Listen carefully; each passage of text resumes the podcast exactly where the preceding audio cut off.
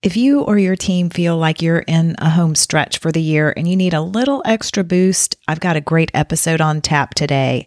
A reminder that a little acknowledgement can go a long way. Stay tuned. Welcome to CEO on the Go, the show about personal and professional growth for busy leaders like you. I'm Gayle Lantz, and I'm here to help you think differently, solve big problems, and inspire change.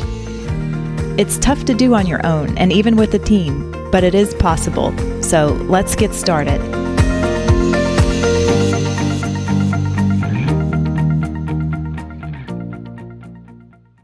Welcome back to another episode. I think I have just a little voice left after my trip to New York City. I was cheering for my son who ran the marathon again. This was his second time to run it in New York. Picture perfect weather, 50,000 runners, a few million spectators. It was so much energy, and I'll get to more about that in a minute. But the experience helped inspire this week's episode because it parallels so well with what a number of people I know are experiencing, especially as we get toward the end of the year. You may feel like you're running out of steam yourself. It feels like a finish line of sorts. But, you know, I always like to reframe that as a starting line. So I hope you're holding up well as you make it to um, the end of the year. Today, I'm talking about how to help your team feel seen and supported. And the good news is it doesn't need to be hard or cost a lot of money. Of course, some organizations spend a lot of money on employee appreciation events, and that's great. I'm not focused on that today. Instead, I'm covering the simple day to day things that you can do in your leadership role, the more personalized approaches to help your team feel like they matter. Okay, back to the race.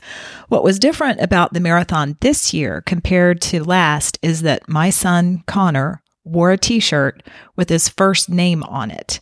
We went to a thrift shop the day before to buy a red t shirt, got a black Sharpie pen, and wrote his name on the front in big letters C O N N O R. That way, when he ran the race, people were cheering for him by his name as he ran by them for 26 miles. He said he ran through streets in Brooklyn where the DJ was shouting his name, saying, Turn around, look at me. And the crowd was chanting, Connor, Connor, Connor. he said he never felt more supported. A lot of other runners did the same thing. And as a spectator, it felt good to see people who had their names on their shirts. We could shout out their names as they ran by, and it just helped us all feel a little more connected. And that's true when you call someone by their name, just when you mention their name. It acknowledges their identity. Think about how you feel when someone says your name. It seems more rare that we hear our own names today. Even, you know, when traveling, people are side by side, you know, yet very disconnected. Most people are wearing AirPods or headphones, looking at their phones. It's probably rare that you learn the name of the person sitting next to you on the plane unless you're just naturally more social. In your workplace, in your leadership role, acknowledging people by saying their name can go a long way, especially if you have a lot of people who report to you directly or indirectly. So that's my first tip for today. And I've got four tips all together to help you help your team feel more seen and supported. So one or more of these ideas should work for you. I encourage you to try them.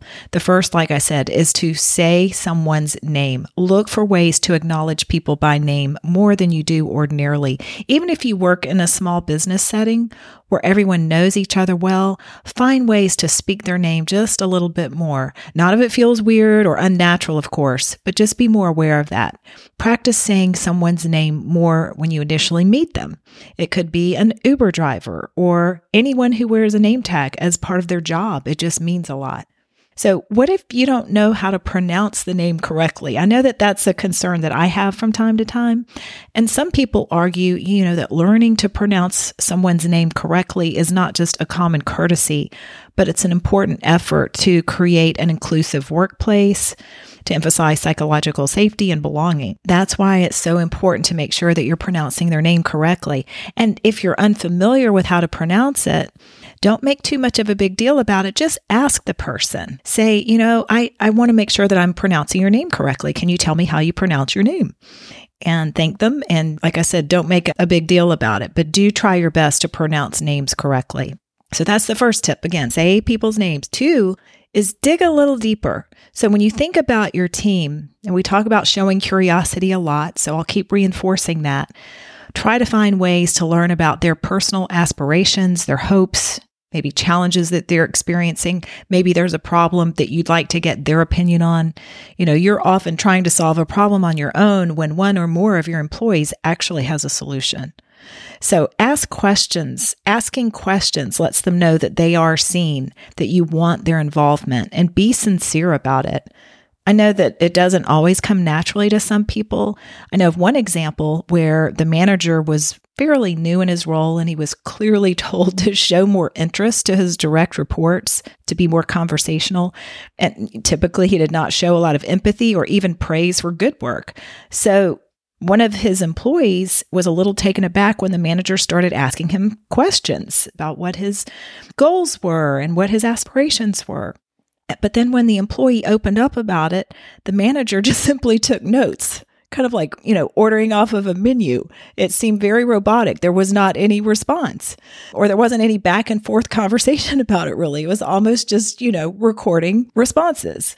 So I don't think you're doing that, but make sure you are making it easy for yourself. It's not a step by step process, it's just showing curiosity.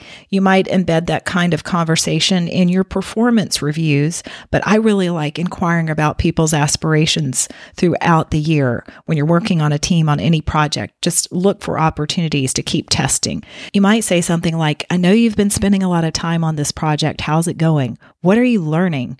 What other kinds of projects do you think you'd like to work on? Or have you given any thought about what's next for you? These are questions that come up pretty naturally to me in my coaching and consulting work. So it's important to figure out what works for you, what feels natural for you. Number three is to use more personal communication. Now, here you need to be the initiator. So be proactive. You might use email, which is uh, easy to do, just to send a personal email to an employee that you've noticed that's been doing some great work. Or pick up the phone, which is even more rare. We rarely talk on the phone as much as we used to. A handwritten note really stands out. It could even be a sticky note where maybe you'll just walk by somebody's office or leave a sticky on their desk saying, Hey, great job today in that meeting. Um, if you're in a Zoom session, maybe you could send a, a private message to someone that you notice is is really doing a good job in the meeting. And then, you know, finally one other idea is to just pull someone aside at happy hour or social event that you have with your coworkers or with with people on your team to let them know that you're really seeing them and that you're acknowledging that the, the work that they're doing. Um, a lot of people are afraid to or hesitant to go to a senior executive. So for you to reach out and be the initiator means a lot to them. And then finally, number four is create more exposure for team members. Many years ago, um, when I was in the corporate world, we had an initiative in our company that allowed us to connect one on one with executives that were two levels above us. So I was already in a leadership role, but I was able to to have one-on-one conversations with some of the top executives in the company. And a lot of people who who are newer in their career feel awkward when they're engaging with someone who's at a, a much more senior level role. So you can find opportunities like that to build more bridges and not just up the line, but across different areas people appreciate being able to experience different areas of the organization. It helps them grow, especially if they're growth minded. And you're lucky if you have those kinds of people on your team.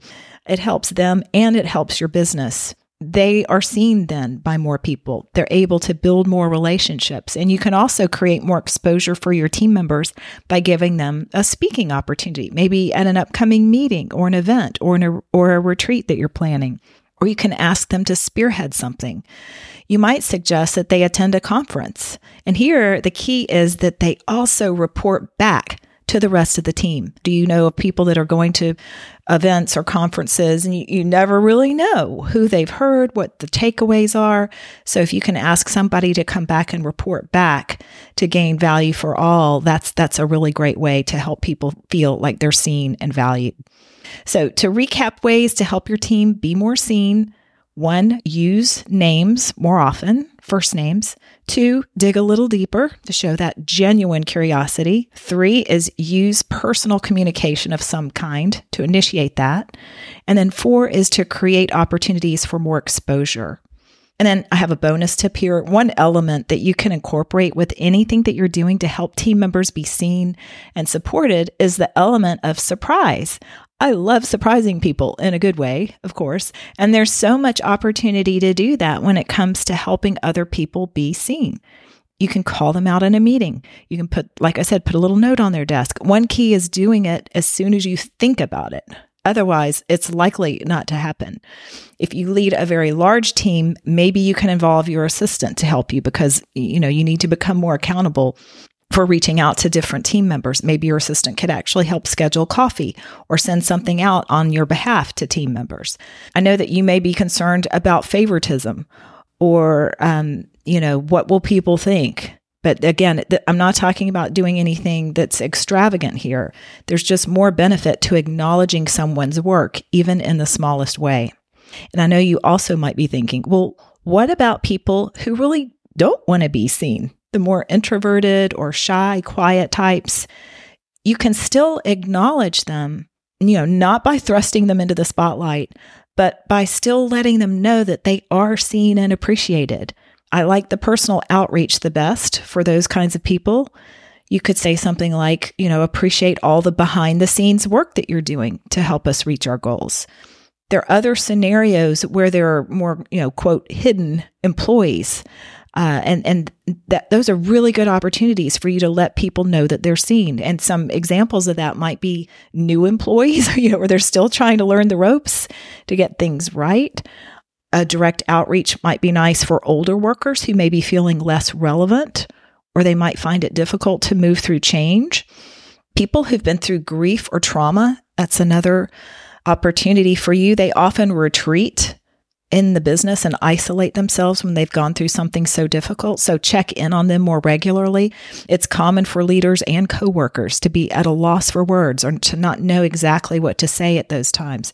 So get over that. and Just say something like, I don't know what to say, but I really want you to know that I care and I hope things are going better for you now. So reach out to people who've been through something difficult. Let them know they are seen. Um, and then a couple of other examples. If you run a big team, that's really a great place for people to hide and to feel anonymous. Um, and then you might have some independent contributors who tend to work more alone or in an isolated way. So make sure that you see those people too, that they know that they're seen. So, hopefully, this gives you a few ideas to think about. Like I said, you may be feeling the pain or the strain of being in the final stretch this year, but reaching out in the ways I've described can actually give you more energy. You might be surprised at how good it makes you feel to do that. So give it a try and reach out to me if I can be of help as you finish up this year or as you ramp up for the next year. I'd love to know how your marathon is going, where you're experiencing the most challenge, and what you're most excited about. And if you've followed this podcast for a while, you may recall that I have done a couple of other short episodes on marathon related themes. So just for fun, I'm including those um, those two other episodes that I recorded in the show notes. If you'd like to listen or re-listen to them, both include leadership insights for you, of course. One episode captured Connor's first experience running the New York City Marathon. That was last year, you know, when he dropped his driver's license on the street as he was running. It's called NYC Marathon Moments That Matter. The other episode was inspired by Connor's experience running the Rome Marathon in Italy, and that one was called Running in Rome and Out of the Ordinary, which that truly was. Thanks so much for listening today. My apologies about the quality of my voice today, but I hope that the quality of the content makes up for that. I may not see you literally, but I do see more people subscribing to the podcast. And I, I never know who's listening, but I can see the overall stats. And I really appreciate your support. And I will continue to support you and encourage you to keep going while doing the work that matters to you and your team. Thanks for tuning in. And as always, be sure to share this episode with someone else who might benefit or leave a review. You can join my email list by going to workmatters.com so you don't miss an episode. And there you can learn more about ways we serve mission driven leaders like you. If there's a challenge you want to discuss, I'd love to hear from you.